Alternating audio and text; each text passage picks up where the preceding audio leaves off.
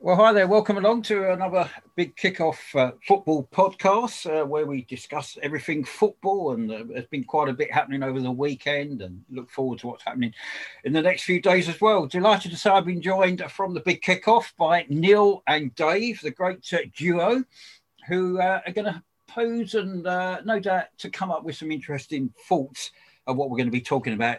Um, first of all, let's quickly look back at the uh, the weekend's Premiership games. Quite an eventful London derby, uh, North London derby, which we'll come on to shortly. Um, I want to kick things off, Dave. Uh, I want to start off with Crystal Palace and West Brom. Um, unfortunately, this was a game that, all right, Crystal Palace won and West Brom, it probably um, almost sealed their fate, I think, to be perfectly frank with you, about trying yeah. to escape from the bottom three, literally. Um It, it made headlines for what happened off the field, sort of, well, I say off the field, technically not with a ball, so to speak, um, as opposed to physically football action on the field. Uh, you know, Wilfried Zaha, he became the first Premier League player not to take a knee. Now, Zaha has basically said uh, he feels it's degrading and something now we just do. Now, personally, Dave, uh, I go along with those comments. What, what do you reckon on it? Yeah, I'd be with you on it as well. I think, if I'm not mistaken, I couldn't tell you exactly when, but I did allude to it uh, on at least one occasion a couple of weeks back or even further back, um, where you can see in the players' faces that it's literally just it's it's just I it's just what they have to do now. It doesn't have any meaning for them anymore, and players don't even raise the fist anymore. But even the way Sky. Uh, Uh, literally, when they go to show the goals of a Sunday morning or whatever, it's they have to show it in every single game. They show the knee, they show the knee, and it's mm. kind of like, we get the message, we understand why it's done, but let's not get people bored and want to switch off and go, oh, stop banging the drum. We get it, and almost patronise people to an extent. But him doing that is raising more awareness than the taking the knee at this stage. So, in fairness, I think it's a good thing that he's doing it, and it's keeping it still alive, but it, for the right reasons. By kind of doing something a little bit different at this stage, because it's getting to the point where you are kind of going, what is the point at this stage? I don't think it's really kind of having the same effect as it did. And maybe it's something that they need to be clever about and maybe do a bit like the rainbow laces for a week or two, or a Black History Month where they mm-hmm. kind of do it every season, and just maybe raise the awareness every year. Keep it ticking along. But at this stage, it's certainly losing a, a bit of its punch without a shadow of a doubt. You've touched on two interesting points there, Dave, admittedly about the laces, et cetera, as well. And, yeah. And various things like that. You're right, because obviously when it first came in, you know, to be fair, everybody was on it, weren't they? Everybody was yeah. for it. But now, I mean, I wouldn't say everyone's forgotten about it. No, true. But at the no. end of the, you know, at the end of the day, it hasn't really got that impact so much now, has it? Yeah, and I think that's the potential for it, to be honest. And I think it's something that, as I said, it's it's lacking its punching power and it's lacking its effectiveness. But at the same time, it's a bit rich for the likes of ourselves to say so. And it'd be interesting to see what people of min- minority might think. Now, the fact that Wilfried Zaha obviously has come to the front uh, speaks volumes, in my opinion. And obviously, a few clubs in the lower leagues have, have taken that stand from fairly early on. Um, but yeah, I think it's just one of them things that you don't want it to be took for granted, or somebody. It's just tokenism now at this stage. That's the fear I have. And it gets to a point where, where do you cut it off? And it's not like it's going to be gone forever. There's going to it, this is something that will never, never disappear at this stage. And as I said, it could be something that comes in a bit like what they do in baseball in America with Jackie Robinson Day and him being the first black um, uh, baseball player, and they kind of celebrate whatever. It could be, as I said, a month or a week or whatever it may be, but just something that won't go away. But just this kind of everyday thing, I just think it will lack the message that it needs, in my opinion. But at the same time, it'll be interesting to see what others think. Mm.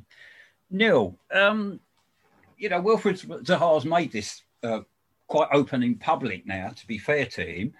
Um, I mean, first of all, I think it's a brave move uh, more than anything. But do, do you get a sense of this is something that's been perhaps not so much in Wilfried Zaha's mind, but a lot of players' mind for quite a while now? Yeah, I, I'd agree with a lot of what Dave says there. I, I think the thing about the, the taking the knee is it's a very powerful message, or it was a very powerful message. Initially, when it came out, it was unified. It was everybody, you know, it was the whole worldwide kind of audience watching what was happening. Um, and it felt great to watch and, you know, be kind of part of that and kind of support it. And I think that message becomes less powerful the more it's drawn out. Um, like there's a lot of games on T V. So rather than being a one-off or a, you know, an event every so often, it becomes trivial and becomes kind of part of the norm. And you don't want this to be part of the norm. You want it to be standout-ish, and you want it to be something, you know, unique. Um, and I think, yeah, I, I would say a lot of the players are kind of after time after time of doing this are thinking, am I achieving anything here? Are we getting a message through? So maybe it's a case that they need to find other ways of expressing, rather than taking a knee, but other ways of expressing the same feelings, the same sentiment, the same message, um, but in another manner that, that you know, will will grab people's attention and and, and make a, big, a bigger difference going forward. Mm-hmm. Um, let's let's have a, have a quick take on some of the matches already being played. Obviously, we've got a big game going on at the moment at uh, Molineux, with Liverpool leading at half-time, uh, which is obviously going to please you two guys, understandably so. uh, we'll talk more about Liverpool shortly. Um, let's uh, let's have a look. Um, Manchester City, Dave, keep marching on, don't they? It doesn't matter what side City put out. It doesn't matter if they have one defeat. You know very well that they're going to bounce back. And against Fulham, um, pretty comfortable? Yeah, pretty comfortable. Like, whatever about the team and, and whatever side goes out, in the manager alone, you can see he has the bit between his teeth this season.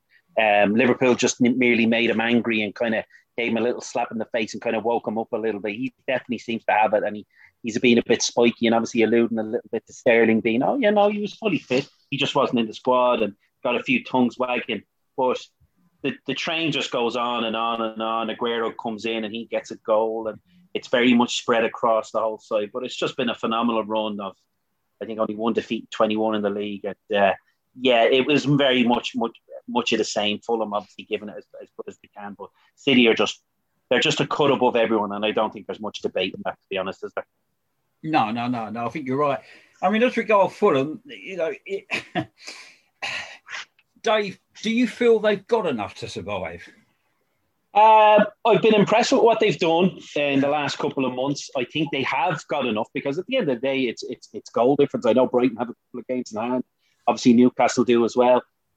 Uh, Scotty Parker's kind of shown a bit of a, a bit of nous in the last few weeks, and with some of the with, with some of the teams he's playing.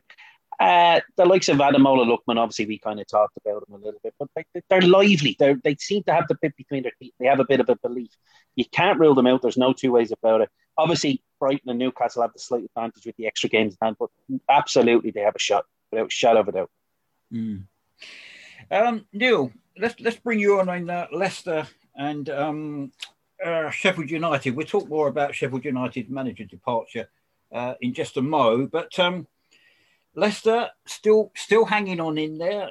Excellent result. All right, I know you can turn around and say Sheffield United were struggling, and obviously um, they put Paul uh, Heckingbottom uh, temporary in charge, I think, at the moment. Uh, but it was a terrific match for Iheanacho with a hat-trick. I mean, he's a quality player, and he's been exceptional, isn't he, for Leicester this season? Yeah, I think we're like, you know, Leicester have been a little unlucky with a lot of key defenders being injured. Um, and then Harvey Barnes got an injury. Mm-hmm. Um, which doesn't help you, but you need players to step up, and I think Iheanacho's really done that. Um, you know, you don't score a hat-trick in the Premier League unless you're doing something right, and that's regardless of who it's against, if it's bottom of the team or, or bottom of the league or anyone else. Um, but Leicester have stuck to the same formula literally from the start to the finish. They're still a very settled side, so it doesn't really matter who uh, Brendan Rodgers brings in. They seem to play the same way, the same format, and obviously then when you have Vardy up front, you always feel like you're a threat, but you still need the other players to step up and perform. And then Iheanacho did very, very well, and he's had good form over the last three or four games, not just this one. So I think they'd be pleased with that going forward, and it bodes well considering, you know, they had that kind of meltdown towards last season, and people always refer to it. So they'll want to kick on and secure that uh, top four finish. You're listening to the Big Kickoff Football Podcast. We got Neil, Dave, and myself, Peter Moore. Um, Yeah, um, Sheffield United, well, there was so many rumours going around for the last couple of days, uh, uh, Neil, about, um, you know, Chris Wilder, he's gone. He's definitely going. I mean, it took time to officially announce the actual sacking, which I suppose probably was eventually going to happen as such. But um, first question to you, do you feel it's the right decision? And second question, have Sheffield United done this too late?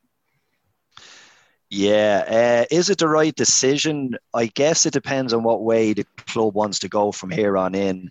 I think it's a very strange decision to do when literally, you know, the game is up. Like, you know, a lot of teams pulled a, uh, pulled a punch before Christmas if they were going to sack a manager to give him at least half a season to kind of turn things around.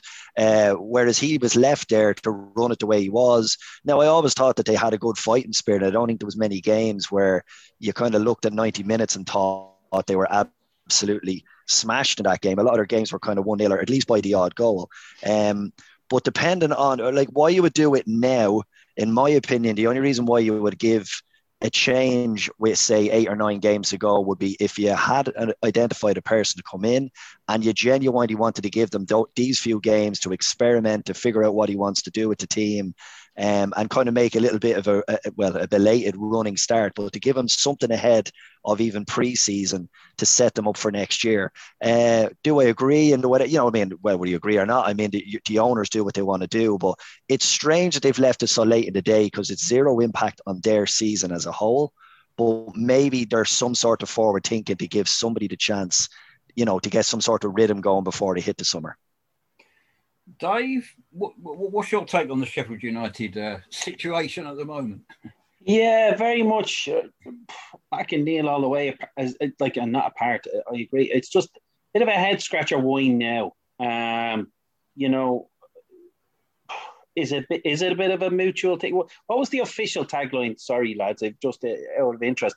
He wasn't necessarily sad. It was a bit kind of a, a mutual consent. Would I be right yeah. in saying that? Yeah. So there's been kind of tensions between himself and the owner, Prince Abdullah, for a couple of seasons over kind of. Basically backing him over. Uh, problems came to a head when he wanted a, a left-sided centre-back and a midfielder in the transfer window to kind of give themselves one last hurrah for the final six months, and it wasn't forthcoming. And obviously, Prince Abdullah would have been at the fact that, listen, I'm after giving you the guts of about fifty million's worth on on three strikers and Brewster, McBurney and Mousset, on which none of them have given them anything. Uh, no real output at all this season. So their working relationship definitely looks like it, it's soured. So why now is it a mixture of the two things where they're kind of going, yes, let's give the guy somebody somebody new a, a run at what the current squad is, and then we can clean it up in the summer. Um, but I would have personally kind of a bit like your Sean Dyche at Burnley and a bit like what you see with Farkin now at Norwich, I'd have given them another crack because I think he would have kept the best of what he needs to, to get out of the Championship. At the end of the day, he's been there since they were in League One, and then maybe like kind of I know it sounds wrong, but stab him in the back once you get back into the Premiership if you're not a big fan of him. But I would have gone kept, kept with him because I think he would have steadied this ship, in my opinion, in the Championship and, and, and been potentially that yo-yo club who comes back up. So I'm a little bit, a little bit, um, I just don't get the timing of it. I, I, I very much like what Neil said. I'm a bit, I really don't get it unless there's somebody lined up, but we'll, we'll know over the next four coming days. I know by all accounts, obviously the talk back here in England is the fact that he really wanted certain players in and, you know, basically yeah. the owners have said, as what does happen in a lot of clubs, to be fair, guys, no, no, no, no, no, no, we, we deal with that. We'll let you get on with actually, yeah. you know, coaching, managing the side. Now, is this getting more and more like what's happening just around football at the moment? one hundred percent. And I think that's where the relationship between himself and the owner kind of kicked off because he very much said it vocally when the two of them got together after a, there was a kind of a court case, I think, with a, with the previous owners or something like that, where he very much said it, that I'm I'm hands-on in all aspects of management. And obviously the stall, they, they set their stall out. But yeah, it's becoming more and more common. You've seen United during the weekend directors of football and stuff like that. And every and, and technical directors now becoming more commonplace where it's very much the manager isn't really the manager anymore. They're just a head coach. Mm. And you spend your time on the training pitch and what we, yes, obviously you'll have an input and you'll tell us the type of players, but leave it to us. Um, and, and Wilder would come across as a bit, not necessarily in, in a detrimental way, old school manager who wants to be involved in everything and, and, and signing the players and, and kind of the face-to-face and try to bring players into the club. And obviously Sheffield United want to start Neil, and moved uh, away from it. As in... I said, uh, oh, he had a couple of players of mine in, in, in, in January and he pushed them back. Now you're grand to walk away. Yeah, sorry, Dave, sorry. Um, Neil, I'm going to bring you in on uh, United and West Ham. Um, okay, you can say, yeah, Manchester United, uh, they needed an own goal uh, to get them over the line, but but realistically, you'd have to say that they were the better side against West Ham. Now, two questions for you, uh, Neil. Um, are West Ham punching above their weight? I mean, they've done well so far, true, and I think David Moyes, to his credit, has, has blended together a very good side. I think the signings have, have gelled well also. But as I say, A, are they literally punching above their weight? And and what about United? I mean, you know, people keep saying that uh, Solskjaer, is he doing a good job? Is he not? No, I mean, what, what's your take on those questions? Um, well, first and foremost, for West Ham, I think West Ham are punching above their weight, but I think they're a very well set up team at the moment. Um, I think Moyes has done a really, really good job. If I was to echo what I said about Leicester earlier on, mm. the fact that they have a very clear identity in how they play, they have a very clear identity in how they set up. Um, they're attacking, you know, they're not just all out defence. The one thing that surprised me about this game and watching it was that West Ham went there and they put Mark Noble in the midfield. Uh, they left maybe someone like Lanzini out of the team. And he almost set up in a kind of a defensive manner where I don't know whether it was a lack of confidence or whether he didn't want to get caught out too badly. But um, what ended up happening was I thought West Ham were very negative. Now, I've watched them in games. If you looked at them against Man City two weeks back, I thought they were fabulous. Um, they took the game to City. They pr- pressed them back. They pinned them in. And they had some real, real solid chances in that game. Um, so it's a bit disappointing to see them kind of hand the initiative to United. And then on the flip side, I was watching Man United and thinking to myself how badly they struggle against teams that do sit in, mm. but also because if you look at Fred and McTominay, and I kind of say this every week that they play two blockers, but McTominay gave the ball away on five-yard passes, on one-twos, on really, really simple, uh, you know, bog-standard things you'd expect a top midfielder to be able to do. And I think if United going forward, and this is Solskjaer's problem now, he needs to solve whether A, he trusts his defenders not to have two blockers in front of them, and then B, can he add a little bit more quality into his midfield instead of a McTominay and a Fred? What's your next upgrade? A guy that can play some football, um, you know, like the way City play Rodri. Um, does he have that type of player that can do the donkey work, the hard yards, the graft, but also that little bit of extra quality? Because they are far, far too reliant on Bruno Fernandes to open up defences. And when he has an off game, or at the minute, I actually think he looks really jaded, mm. uh, they really struggle to break down teams. So is Solskjaer doing well? I think he is. He's in all the competitions. He's in second and the year that's in it. But he needs to win something and he needs to progress them to the next level, which is dominating more possession and, and pinning teams in with better football and not being reliant on the one player. If you were a Manchester United fan, which I know you're not, sorry, I'm probably swearing here, but um, would you have Ollie as a manager still come the summer? Uh, well, you see, I have to be honest now. And again, like people always go, oh, yeah, Liverpool supporters or anyone else is saying it's great that Solskjaer will sign another deal. And I, I'm kind of on that boat. And I, my, my feeling is, right, if you want to be the best club in the world, Uh, or the biggest and best club in the world, you sign a manager that is going to bring you to the heights that you want to go and be. Um, you know, Man City, when they had their blueprint out to become who they wanted to be, they went out for the best and they got Pep Guardiola. And there was absolutely no doubt he's transformed that club and the ethos of the football and the way they play into an absolutely ridiculously domineering side.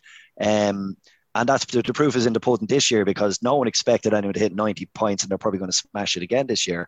So when I look at Man United and I think of the players that they should be attracting, they should be going for, if you want to be that number one club, like your Bayerns and your, your cities that are so dominant domestically and then in Europe, Um, you need to attract the top players. And I don't think Man United attract the top players anymore.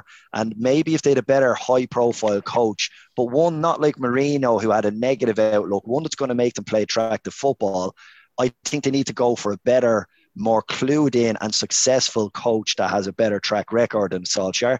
Um, and that maybe will bring in one or two of the top players with him of the same profile. So in other words, you know, you want to be the best, you have to attract the best, and you have to have the best in charge of them. And that's why I think Liverpool did very well in getting Klopp. He was like, he was top tier. Uh, City obviously got Pep.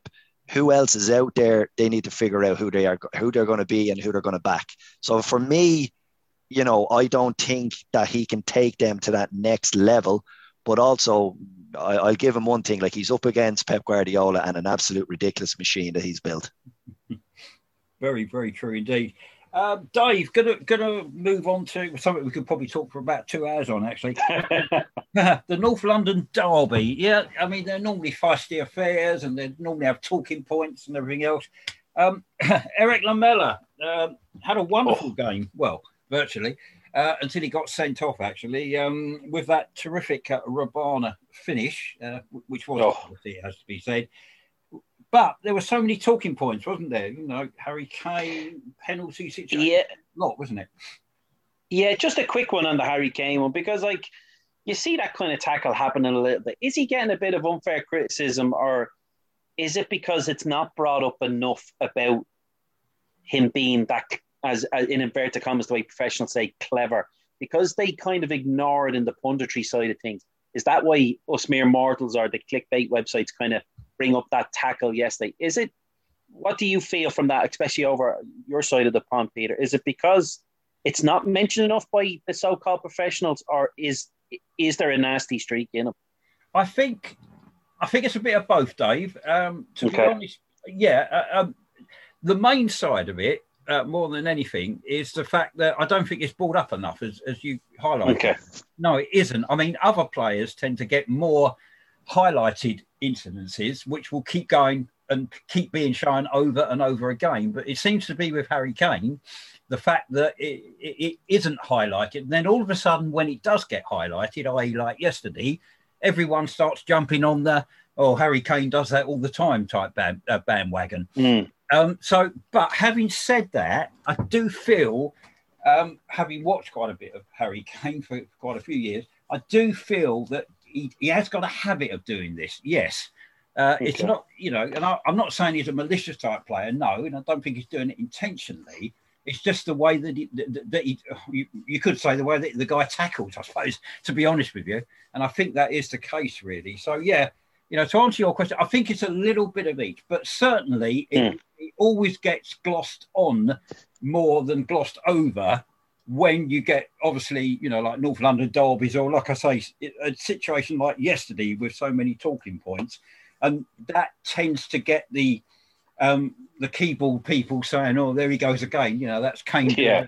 every time, which I'm not saying he does it every time. No, far from it, because, like I said, I don't think he's that type of player anyhow. No, but yeah, I can see why everybody now will start highlighting it, because look, yeah. Dave, it's Harry Kane. If it had been any other player, it, I think it would just be kept quiet. But because it's Kane, and we all know in England, Harry Kane is, well, I won't say like a god, but you know, he is, he's he's such a, a, a player in the limelight constantly more than anything. And I think that's yeah. the reason why. No, that's a true statement, because, as I said, it was it was one of many things. Obviously, the game changed for Spurs when, when Son was gone. So the front three of Son, Bale and, and Kane didn't really get a chance to really shine. Obviously, Lamela is just such a good goal. Reg, Reguilón's uh, reaction was pretty much like probably the majority of us at home. Just that lovely. And in fairness to him, it's not a fluke. He did it before. I think it was in a European game from the edge of the box. He stuck it up into the top corner. So it's not something that... It was an instinctive reaction to do, but it's, it, it, it certainly wasn't a fluke in relation to Lamela. You've obviously got the penalty, which I think, you know, it, it, this is Marmite. fifty percent, I think, will agree. fifty percent will, will disagree. Mm-hmm. It's it's just... It, it's a strange tackle. It's a high tackle. Like, it's given everywhere else in the pitch. I don't see what the problem is with it being in the penalty box. But the fact that there's three of us here, it'd be interesting to see what the straw poll people's all. I would say penalty. Neil, what would you think? Yeah, I think you had to give it. I think, yeah. you know, if I had gone against it, it probably would have been more talk about it than if it had gone with. So, yeah, no, I, I think yeah. it was there to be um, done. And, yeah, I'd agree. Would you agree, Peter? Yeah, I would, yeah, to be honest, yeah. Yeah, yeah. I, I, I, I go along with Neil's point. Uh, I, I think, to be fair, ninety-nine times out of one hundred, I think that would have been given as a penalty, yes. You know, you might have had the old occasion, no, but, in, yeah, in my yeah. opinion, I... I think it would actually. Um, Dave, only one place left in the race for the top four, do you reckon? Possibly. I think United and Leicester are starting to hammer home. Like, if you look at Chelsea sitting in fourth at the moment, you know, Man City, or sorry, not Man City, Man United, they're six points clear of Chelsea, and Leicester are five points clear, and then behind them is West Ham. I think what was wide open a week or two ago has completely been slammed, because from Chelsea down, everyone's kind of dropped points in the last week or two, but United and Leicester have ironically won, I think, the last two weeks. So that's just how quickly it turns around. If I look quickly, Chelsea have only got four points in the last two, uh, West Ham three, Liverpool zero, Everton zero, and Spurs three, while the other two have won. So that's how quickly it can turn around. I genuinely believe it's going to be City, United and Leicester will survive. And then it's just a chase between Chelsea, West Ham, Liverpool, Everton, maybe Spurs. I don't know, but I it, that's how quick this is turning around. And I'm going to stick my neck out and think, yeah, it's a race for fourth place, in my opinion. Neil, um, you can't rule Liverpool out of fourth spot, can you? If because they are the sort of side that the last couple of weeks are beginning to slowly get back to, I won't well, say winning ways, the way that they were playing, obviously, last season. And probably, you know, with games coming up that possibly are winnable, if they do start hitting a bit of a run, then fourth place could well be theirs. Yeah, I, I think there's a couple of key things to that. Like, there's a big break coming up now, which it may hinder or it may help. Um, you would imagine, or really you hope from a Liverpool perspective, that it will help uh, just to cement things, work on the defenders, the two new guys that are in there. Um, but it, it is a big, big ask, and purely because Liverpool's form over the last ten games is absolute car crash stuff. Like, it's it's horrendous. Um, like, they're winning one nil at the minute. If they can win tonight and stay within four or five points of Chelsea, you need to put them under pressure that they feel they can be overhauled. So maybe then, yeah, you might see a little bit of light at the end of the tunnel. But if you're asking me honestly, can I see Liverpool in nine games or ten games winning six, winning seven? Mm. It's, need to it's, win it's more, incredible yeah. to say.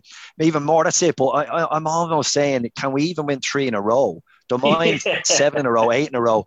And I don't think we can. And I, I think it's no. really just... the season is dead insofar as that, you know, you need consistency. You need to be chomping at the bit. And Liverpool are still going through the motions a little bit. Um, mm. They're getting back a better structure. You see them in the Champions League. They probably are fresher and there's that bit of bite to them. Um, but the overall package that we've seen in the last kind of three years is definitely not there. And I just can't see them kicking on. But as I said, look, funnier things have happened. Maybe after the break, something will click and, you know, they could go on a little four or five game run, but they would need a massive, massive, almost a flawless finish to get ahead of Chelsea, in my opinion. Right, guys. Yeah, agreed.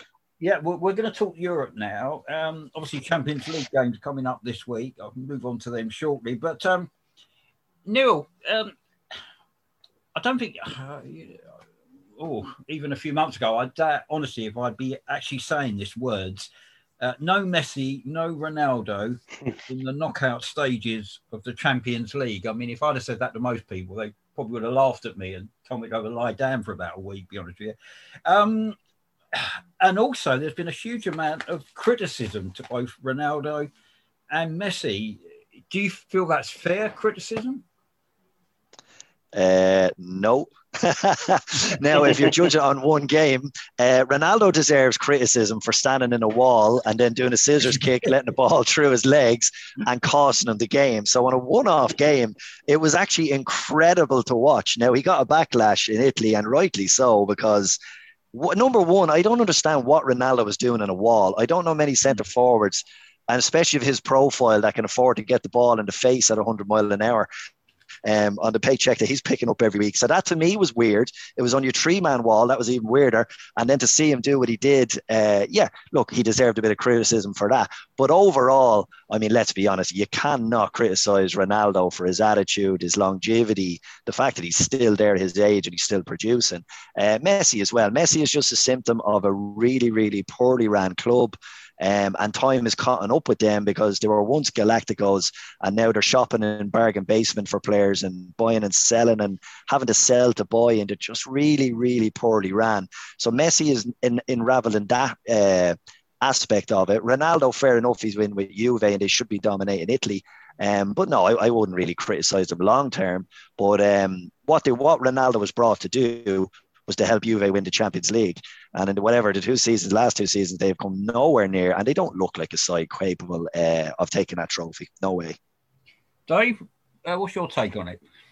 Yeah, it's it's. It, I think the guys. I'm not saying they're exactly as as as as they've always been, but to be honest, it's the supporting cast, or, or lack thereof, for that matter. Like, as much as what Neil said, without a shadow of a doubt, he was brought in for European success because they didn't need him to win every skid, skid out going and whatever else. But the problem is they brought, I think, whatever money they had, it all went in on him. They haven't brought in anyone to give him the, the, the, yeah, there's a proper support. There's no one in there. It's all been freebies. Emery Chan, obviously, was brought in a season or two ago, and a few, but Rabiot's come in from Paris Saint-Germain. Like, Chiellini and your Buffons are still there. There comes a point where there's not enough there to get him going. Like, there was rumours, like, did he even get Mandzukic in the end? Because that's who the type of player they were talking about getting at the start of the season. So you're not going to win Champions Leagues with a thirty-six, thirty-seven-year-old Mandzukic. You will with a Ronaldo if you have other players around him. His best years were around great players. They're, they've never been one-man teams and never will be. But they were around with the, the, the last two or three seasons that United. Gary Neville even said that, that United side was arguably his, his favourite ever side. And obviously the, the Real Madrid team for the first three or four seasons, they didn't do it on their own. Same with same with um, with Messi. You look at who he's played it up front. You can list off seven or eight of them. You're, you know, uh, Henry, Villa, Neymar, Suarez. At this year, and no disrespect to him, because I actually think fair play to you for doing the job you're doing. Martin Braithwaite is one of them from time to time. Like, I'm sorry, you know, Martin Braithwaite or any of them that I've just listed. And then you've got Griezmann, who's just not hitting the heights at Barcelona. And then Dembele's coming in now. They don't have everyone else around them. It's impossible for them to do it on their own. But ironically, here's just a, a little stat. Obviously, apart from Lewandowski, he was just uh, light years ahead of everyone with thirty-two goals this season. Uh, Cristiano Ronaldo is second in the in the European Golden Boot with twenty-three. And then Messi is joined third with Haaland, Lukaku and Silva. So for has-beens or for guys who are not quite still doing it, you know, it just goes to show you if you had a couple of decent guys around the supporting them, they'd still be challenging for, for top European titles. But it's more what's surrounding them is what's causing the biggest problem, really. And anyone, there is going to be a passing in the guard. It's, it's deniable. The only thing that's going to stop them is father time. It's as simple as that. And when you've got Haaland and Mbappe slowly but surely coming up to the front stage, obviously Lewandowski's there at the moment, but he's still, he's in the early thirties stage, so he's not going to be there for too long. But your Haalands and, and Mbappes of this world will take over. But these guys still have plenty of bite in them. It's just, obviously, both sides don't have the money to give them the proper team to surround them. Got a few minutes left. We're just going to go through the Champions League fixtures that are coming up. Um Neil, let's start with you. Um, I, I think we can gloss over Bayern Munich and Lazio, but Bayern are four one up at home, and I can't really see yeah. it that, to, the, uh, to that particular second leg. The interesting one is Chelsea and Atletico. Uh, Chelsea currently holding a one-goal lead, but that could go either way, couldn't it? Yeah, this is a very intriguing tie, this, because we, we talked a little bit about Thomas Tuchel last week and the impact he's had at Chelsea. Um, I watched that match, and I have to say, Chelsea were very, very impressive in that game, and to kind of out Atletico Atletico they they battered them off the park. They mm. held them out, mm. three man in defence, which turned into a five. They stifled them through the game. Um, it was very impressive, and I can only really see one winner. And although people and the commentators were kind of saying, oh, Atletico aren't themselves tonight, they just weren't allowed play, and Chelsea literally in every department just outdid them. Um, and I really fancy Chelsea to do a number on them again. If they go out with the same attitude and the same positivity, um, I'd fancy Chelsea to, to see this tie through. Um, and I think Tuchel has come in with the bit between his teeth now, and he doesn't seem to be afraid to flex his muscle and to make changes, and to he, he's really putting the, you know, the fear and getting good performances out of his players. So it didn't surprise, it did surprise me at the time, but since then he's kind of carried on in the same manner. And uh, yeah, I, I'd expect Chelsea to see that tie through. And Dave, uh, last two for you. City and uh, Borussia Mönchengladbach. City obviously won two nil away, two nil at home. You'd certainly fancy them uh, in the second leg. But Real Madrid and Atalanta, I mean, all right, Real Madrid have got that uh, away goal, but uh, there's only one goal in it, isn't there? Yeah, and and, and it's one nil. Atalanta score. It's the away goal. It makes things interesting. It's that precarious uh, scoreline for, for the home side. Do you kind of go out? It's one of them. What do you do? You're a bit in between. You don't go full out attack. You don't want to sit back either. So it's that kind of cagey kind of resu- uh, um, it's that kind of cagey score that you just don't know quite where to go. Obviously, should go with positive first, but Real Madrid are so moody, a mm. bit like Barcelona. You just don't know. Atalanta obviously uh, had a had a little moment in the sun last year, and there's no reason why they can't. Of all the teams to play and one nil down going into the second leg, you know, a Real Madrid is, is certainly doable, but you'd still kind of put your hat probably towards Real Madrid. But it's, as I said, it's that cagey kind of scoreline where you you are unsure what you're going to do, and that's what make it. It's all about Madrid. If they go out with a positive attitude, I'd like to see them do the job. But as I said, if a little bit on the cagey side, it, that could be the one where, of all the four fixtures that are left, that could be the one where you're going to go, if there's going to be a shock, that could be the one. Mm. And City, you think they're through? Yeah, I'd, I'd, I'd, I'd fully expect much of the same.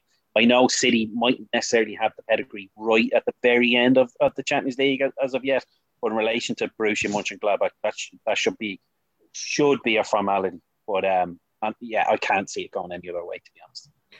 Brilliant. Dave, Neil, thank you so much for your time here on the Big Kickoff Football Podcast. Uh, I've been Peter Moore. We will be back next week talking all things football once again. And thanks very much for your time, guys.